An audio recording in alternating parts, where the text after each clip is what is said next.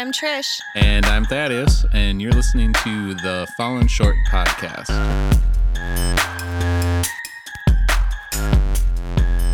This week we are continuing our conversation of our, our, our series, part three, of fifteen things we've learned in fifteen years of marriage.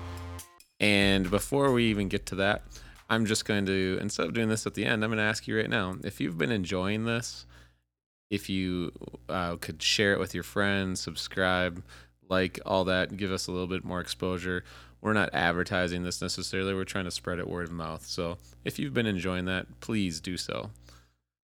So to jump right in, uh, again, bringing this up, we've been married fifteen years. We just celebrated our fifteen-year anniversary on Thursday. And these are just things that, it's not the whole list, but we thought, well, fifteen, fifteen, right? If you remember in the first part of this series, we talked about a little bit about fighting. You're going to fight. Yep. And this next thing we're going to talk about is apologizing. Which is super hard, I think, to admit that you're wrong. And that's why learning to apologize early on in your marriage is so important. It's very easy to deflect and to get defensive and to try to uh, make excuses. But if there's a reason to apologize, it's honestly the best is to just apologize. And sometimes it takes many apologies and it, it doesn't fix things right away. But if if you know you're wrong, it's best to just admit it and apologize. Right. And it's okay to apologize even for how a situation is or how something was perceived. Like in marriage, I think there's a lot of miscommunication that can happen, and to acknowledge that with one another and to admit, hey, I'm sorry, it is not what I meant. I didn't mean it to come out that way or or something like that. And then just to help clarify the situation. I know that happens with us sometimes where I think Thaddeus means something one way and it's not how he means it at all. We're and very, I think both of us are very sarcastic people. Right. And you'd think we would learn in fifteen years of how each other, you know, comes across sometimes. But sometimes I think we get too wrapped up into our own uh, thoughts and ideas to realize that, no, that's not what they meant at all. And to be able to sit, take a back seat there. Still, it's still, like Trish was saying, even if I was being sarcastic or joking about something and I offended her and I didn't mean to, it's still important for me to apologize for that. I think that's that's so cool is if you can learn to apologize and own up for things, even if it's misinterpreted or misspoken, just because there is, we can apologize for the fact that maybe we didn't clarify in our communication what we were trying to say. And obviously we feel really hurt that somebody, it, we feel really bad that we hurt somebody's feelings. Which then leads us into the next thing, which would be to forgive each other. First Peter four eight says, above all, keep loving one another earnestly, since love covers a multitude of sins. One thing that you're definitely going to need to learn how to do if you want to be in a happy marriage is, yes, apologize, but really learn how to forgive, and not just in word, not just saying, yes, I forgive you, but really in your heart, learning how to forgive somebody when they've hurt you. Because if Here's the thing, you're going to hurt each other, and you'll have those times where maybe you do something that really offends that person or really is hurtful. And so how do you, yes, apologize, but how do you really accept forgiveness in your heart and and work through at that place of being healthy? And it, the Bible also says that love, you know, you don't keep a record of wrong. And so to be able to acknowledge a situation, address it with one another, talk about it, but then also release the person of that burden and that guilt. Because if you keep hammering them over the head with it, that basically like degrades them and lowers them to the standard that you're saying, like, hey, you did this, so you're always going to be that way. So puts that expectation over them and their life's really low.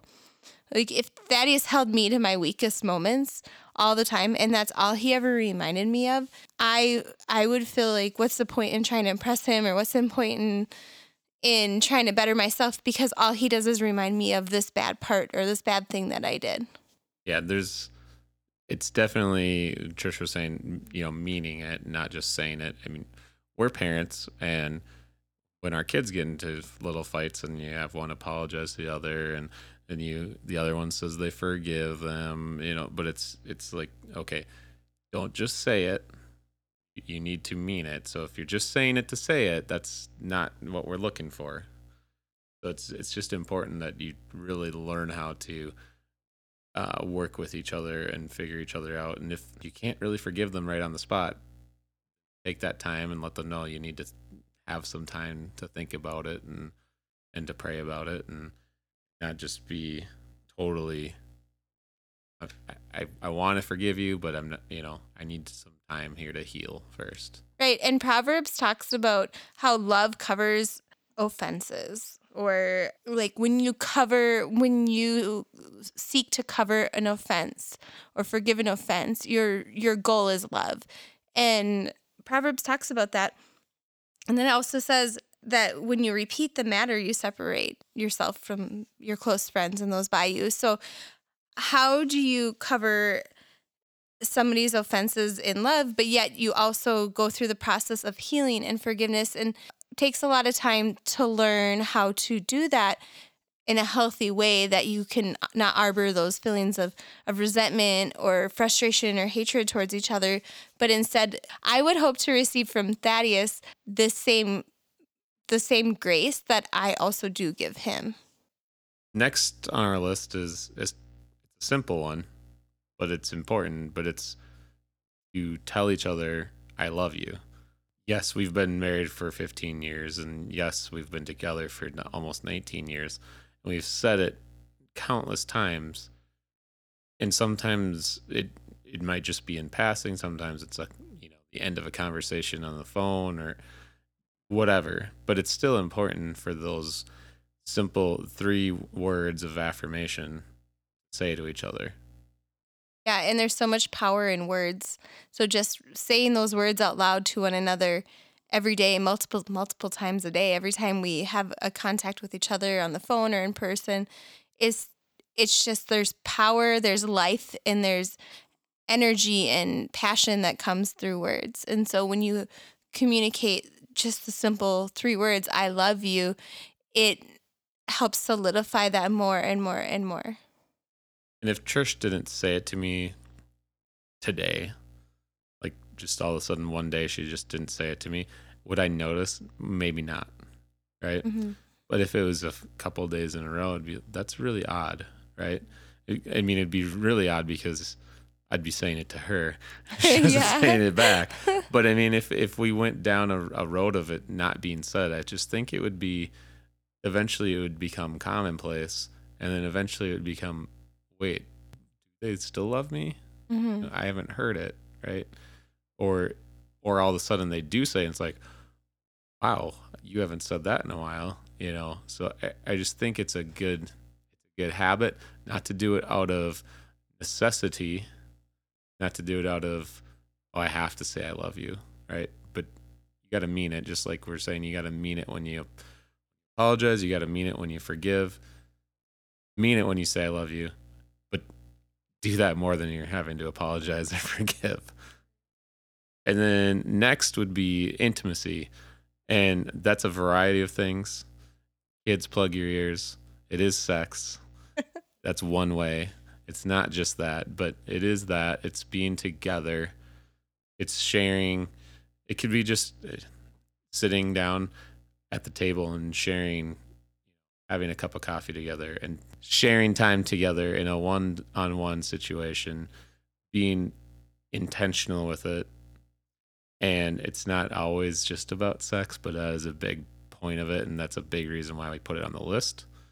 And make sure that you communicate with each other about what you expect in your intimacy lifestyle, or just like the more open you are about what you want or what you're feeling about your intimacy with each other, the healthier relationship would be. So we could have also put this under the communication one from last week, but learning to have these awkward conversations with one another is really healthy, and then making that a priority that you figure that out. And one thing that we would suggest, it's another podcast that we listen to together, and we would suggest if you are married and you want to work on your romantic relationship with your spouse, I would highly suggest, I think both of us would highly suggest One Extraordinary Marriage podcast. Yeah, it, it's a good podcast. We listen to it together. Um, Creates not, good conversations. Not regularly, but it's definitely one that we're not going to listen to in the car with the kids in it because it's going to bring up way more awkward conversations than we're, than we're going to be prepared for at this point with uh, some of the ages of our kids. But it's definitely a good podcast to listen to. It's definitely, um, they're Christians. It's Christ-centered.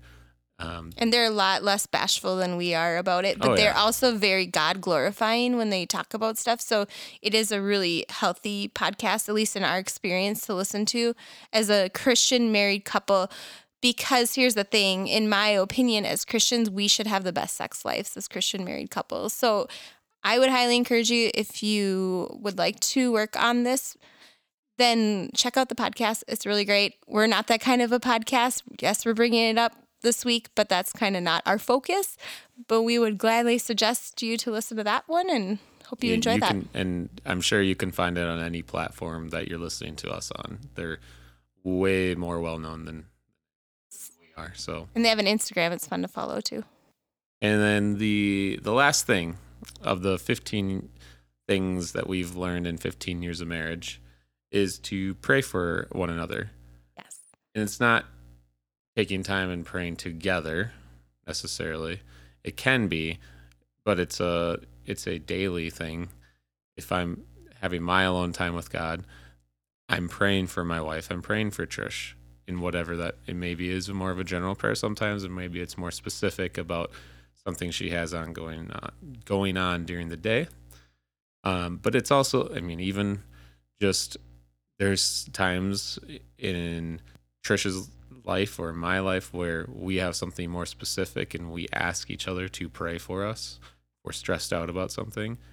And I think it's really important that we, as a married couple, something we've learned to, to do for each other is to lift each other up in prayer. Mm-hmm. And that's something Thaddeus does a really good job at, leading me in his prayer. I also, when we first got married, I read a book called The Power of a Praying Wife, and I cannot remember who it's by, but I will say it shifted the trajectory of our marriage and where I was at and what I was expecting in our marriage and in our life. And it's a book I've suggested to a lot of people that I've counseled over the years in regards to marriage. And essentially, what I really walked away with, and there's so much more to the book, but what I really walked away with is when I find faults in Thaddeus and when I go to the Lord complaining about him, that's okay to do because Thaddeus is, is God's and he cares for him and he and he is, you know, creating Thaddeus into a mighty man of God and, and that. But when I go to God in prayer because I'm frustrated with Thaddeus, I also need to go to God in prayer because of myself and to ask God to help me with, like, if I'm frustrated with him. For example, when we talked in our first podcast that we fought a lot about dishes, one thing that really helped me change my approach in a lot of those early years of mar- to marriage was prayer, and was even just reading the book, The Power of a Praying Wife. But it helped me to see that I may feel like I need to pray to God and complain to God about Thaddeus, but there's also a lot of issues that I'm bringing to the table. And how do I pray that God helps me to, like we said earlier, cover those sins, cover the multitude of sins, because that's what love does. And so how can I ask God to help me improve in different areas that would make me a better wife and a more enjoyable partner, and somebody that Thaddeus isn't sitting on the corner of the rooftop hiding from me, but he is, like the Bible talks about, but he is present with me and he wants to be with me and I'm a joy for him to come home to. Like, I want to be the type of wife that brings Thaddeus joy too. And one thing that has really helped me in becoming a better wife and person has been my prayer life and just even the little nuggets I took away from reading that book. So another suggestion. I know we've we've suggested a lot of things on this podcast. Now, we suggested last week, we Google calendars, now One Extraordinary Marriage and Power of Praying Wife. But hey, if they're tools that help us, we want to share them with you. We want to tell you about them, but we're not being sponsored or anything. And if there's something that we have mentioned and you don't want to go back to figure out what it was that we mentioned, or you have questions, maybe something that we haven't brought up, you can go ahead and email us at info at fallen short podcast dot com. Email us your questions, email us prayer requests. And again, like I said at the beginning, if you can like and share the podcast, if you're enjoying it, that'd be great. This will do it for the fifteen things we've learned in fifteen years of marriage. Next week, we'll probably not be talking about marriage specifically, but it was fun to do three weeks talking about that. So until next time, I'm Thaddeus. And I'm Trish, and we love you guys.